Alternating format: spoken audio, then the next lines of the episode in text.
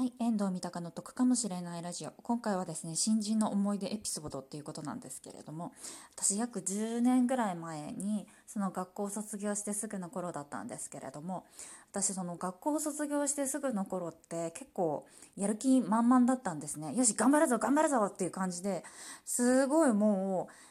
今考えるとよくあんなに仕事を全部やってたなっていうぐらいちょっとやってたんですねいろいろと。でそれでもう頑張ります頑張りますって言ったくせしてもう全然こう新人で時間が遅いからってで、まあ、時間かかるわけですよでもそれでも頑張りますって言っていろいろやりすぎてしまったがゆえに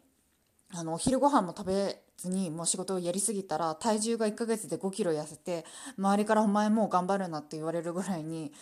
あのげっそりしてしまったっていうエピソードがあります。以上です。